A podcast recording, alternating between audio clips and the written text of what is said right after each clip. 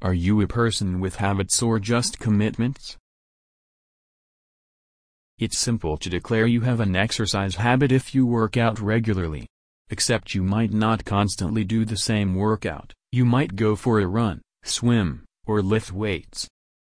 Perhaps you don't usually exercise at the same time or in the same location. Even if you exercise regularly, it's generally more true to state you commit to exercising rather than an exercise habit in these circumstances. A habit entails more than merely repeating an action regularly. An activity must have a degree of spontaneity and be initiated by a specific situation to be considered a habit.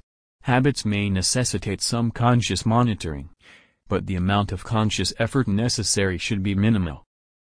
A commitment, on the other hand, does not have to come naturally. It can take a lot of time and effort, but you do it regardless because you have a rule in your head that says you have to do it. So it happens even if it isn't always automatic. Which of your actions have become habits? To be clear, there is no black and white distinction between habit and commitment. Exercising when you're utterly out of shape takes a lot more effort and thought than exercising regularly, even if it's not necessarily from the same context. If you rapidly revert not to perform push-ups if you stopped self-consciously, tracking your push-up habit. Even after over a year of doing them, you still have to remind yourself to do them. You don't start performing push-ups by accident. In contrast, you've been focusing on a different goal, reading and listening.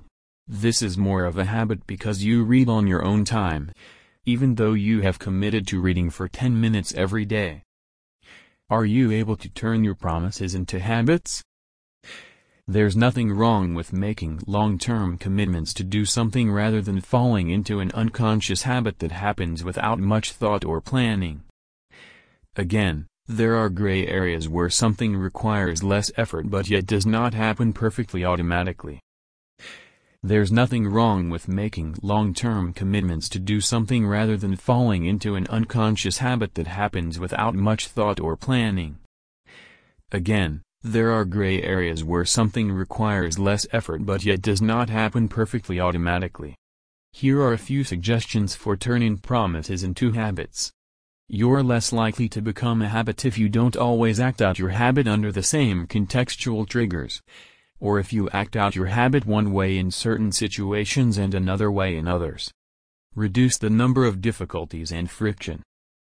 The majority of habits are metastable. That is they can be sustained for some time with little effort, but they are susceptible to breaking down owing to random noise in the environment. Exercising is a metastable habit, whereas not exercising is stable because the former degrades into the latter when it becomes difficult to exercise. Naturally, your habit will be more stable if it is simpler, more rewarding, and has fewer preconditions.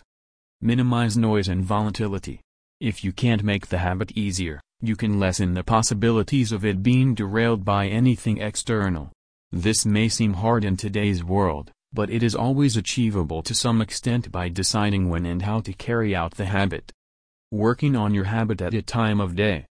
When you're less likely to meet distractions or difficulties is one option. It's usually safer to do anything first thing in the morning or last thing before night than it is in the middle of the day when interruptions are more common.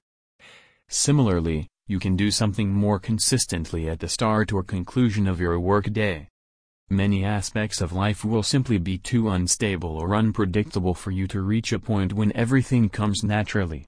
That said, you may make attempts to change some of the things you already do regularly into actual habits so that they come more naturally. While change is difficult, it is not impossible. We may learn what constitutes a good commitment and how to keep it by understanding the motivations behind the behavior and focusing on the steps listed above. Phone Sign up below and utilize our free habit changing service. Your name. Valid email ID. Contact number, optional. Do you want to change your habit? Yes. Definitely I want. Great. Submit below.